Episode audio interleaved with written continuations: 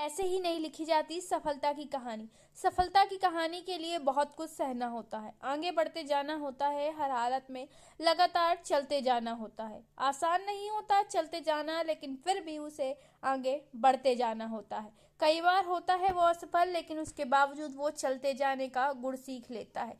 गिरकर उठने का गिरकर उठने की सोच रख लेता है। कई बार गिरता है वो, लेकिन चलते जाने की कोशिश करता जाता है।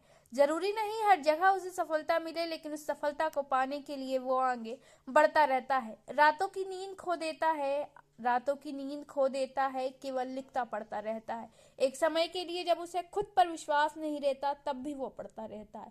केवल इस उम्मीद से कि उसे बेहतर मिलेगा। और एक दिन ज़रूर आता है जब उसे जब उसे अपनी मेहनत का परिणाम मिलता है। इसलिए कहते हैं, इतिहास उसी का लिखा जाता है, जिसका संघर्ष महान होता है।